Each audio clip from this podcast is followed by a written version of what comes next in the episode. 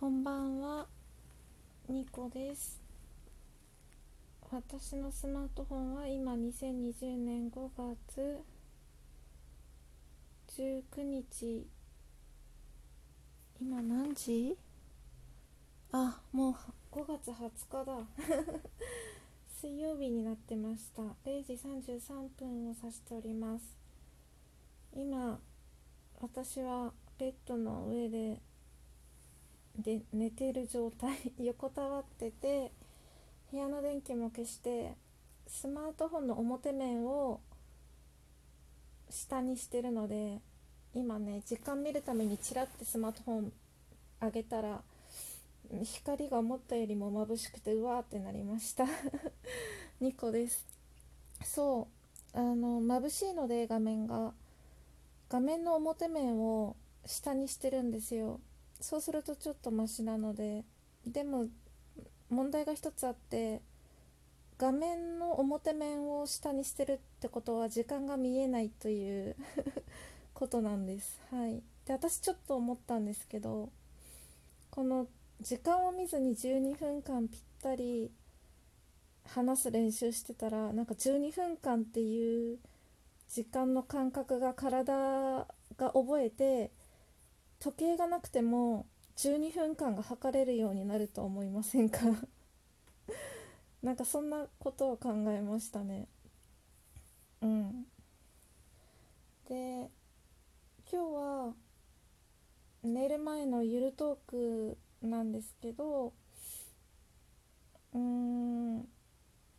考え方の話をまたしようと思っててでいつも通りとめ取り留めもなく話そうと思います。あの脳って人の脳みそってちゃんちゃんとしてるっていうかよくできててよくできてる部分とよくできてない部分があるんですよね。騙し絵なんかはそんな感じであの脳が騙されて絵がなんだろう立体的に見えたりとか色がなんだろう本当の色とは違う色に見えたりとか動いてないのに動いてるように見える絵とかそういうのありますよね。まあそういうなんか脳の機能として脆い部分人間らしい部分もあればすごく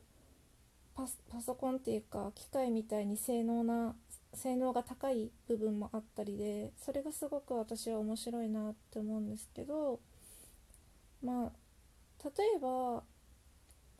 今あなたがうーんそう。例えばくしゃみをしないでくださいって言ったらくしゃみのことをちょっと考えたりしません？あの例えばえっ、とひまわりを思い出さないでください思い浮かべないでくださいって言ってもひまわりがパッて瞬間的に脳内に思い浮かんだりしませんか？脳は否定語を理解できないっていうのはこのエピソードから来てるというかまあこういう原理らしいですね。何々しないでくださいって言ってもその何々に注目してしまうということです。そう。なのであの騒がないでくださいっていうよりは静かにしてくださいって言った方が効果的らしいです。静かにあの脳が反応するので騒がないでくださいって言っても騒ぐに脳は反応してしまうみたいなので。で話がちょっとそれたんですけどあの何かを自分が欲してる時例えばチョコレート食べたいなって思ったらスーパーに行った時にやたらまあチョコ製品が目についたりとかコンビニに行ってもチョコ製品が目についたりとかそういうのないですか？なんか人は意識してるものを脳が勝手に探して見つけやすくなるみたいな。なので意識をどう向けるかっていうのが大事なんですよ。うん、でまあ引き寄せとか潜在意識の法則とかでまあざっくり簡単に言えば全ての出来事を良い風に解釈しましょうそしたらハッピーですみたいな そういうのがあるんですよね。まあ、確かに人生の出来事って個人の脳内フィルターを通して解釈が生まれてそれが事実になってしまうんですよ。なので同じ空間で同じ出来事を体験してても A さんにとってはいい体験で B さんにとっては微妙な体験になったりすることってあるんですよね。それって今までの自分の人生経験とか価値観とかそういうものが自分の脳内にあってそのフィルターを通してこれはいい出来事だ悪い出来事だとか、まあ、微妙な出来事だとかあ、まあ、細かくあの分類されて記憶に残ってで事実として書き換えられてしまうんですよね。うん、でそこに、まあ、いろんな感情が乗っていくっていう感じなんですよ。で全ての出来事をいい風に解釈しましょうって言った時にあの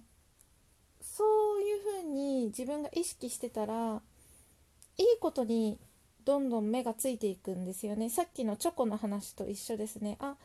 今日これラッキーだったなあれラッキーだったなってラッキーなことが目についていく。で幸せな気持ちが増えていくっていうまあ理にかなった話ではあるんですけれども注意すべきなのはあそっかって全ての物事をいい風に解釈したらハッピーなのかふんふんみたいな感じでただ単純に面白いからそれをやってみようって思う人となんとなく最近ついてないなとかもうこんな人生嫌だ自分の人生を変えたいとか自分を変えたいとか今の自分の感情があんまり良くない今の自分の状態があんまり良くないだから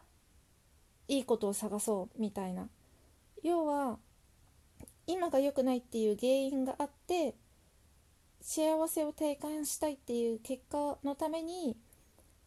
毎日いいことを意識してみようみたいな風に思うのはちょっと危険かなって私は思うんですよ。その自分の状態が悪いって言っても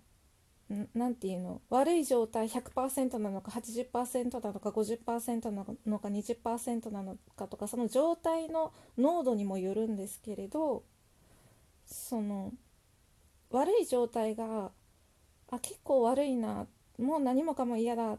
て思ってる時にいいことを探そうなんてベクトルが逆方向のことをしても苦しくなるだけ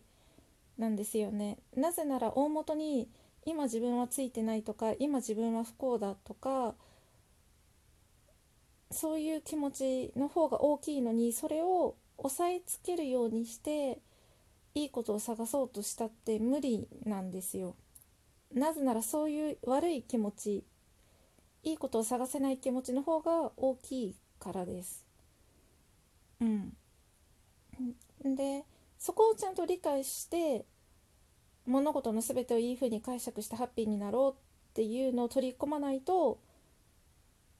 逆に苦しくなってしまうんですよね。いいこと探してるのに全然いいこと見つかんないってなりがちだしいいことなんて全然ないじゃんってなっちゃいがち結局ないに意識がいってるんですよ。なぜならもともとが私は不幸だとか今あんまりいい状態じゃないっていうないの状態からあるに目を向けても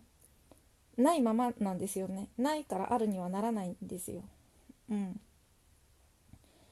その気分がそこまで悪くなければゼロだったらあるに行けるんですよすぐ。ゼロからプラスには行けるけど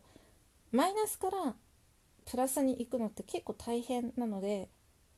まず自分が今マイナスな状態だなって思ったら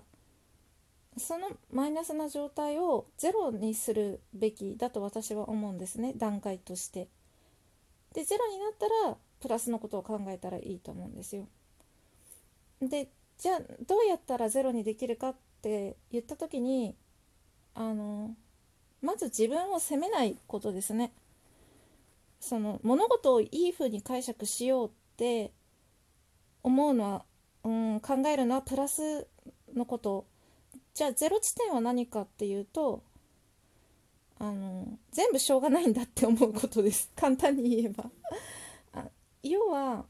私も悪かったかもしれない相手も悪かったかもしれない状況やタイミングが悪かったかもしれないとかいろんな原因があって物事ってうまくいかないことがあると思うんですけどだけど私が悪かったって責めてももう起きた物事とか自分のその感情に対して今自分が落ち込んでるのに不幸だと自分で自分を思ってるのにより自分で自分を責めてしまったらゼロにはならないと思うんですよ。うん、なのでまず自分を責めないでその出来事を一旦感情がその出来事に対して落ち着くまで吐き出すなんかすごく嫌な目にあったって吐き出してもいいしすごく辛いって泣いてもいいしわめいてもいいしその出来事に対して何度も何度も感情を発散するってことが大事だと思います。その時に自分を責めないのがコツかなって。そしたらゼロ地点になるんじゃないのかなって私は思うんですよね。というかもうあと10秒で 12分になりそうです。最後までお付き合いいただいてありがとうございました。おやすみなさい。ニコでした。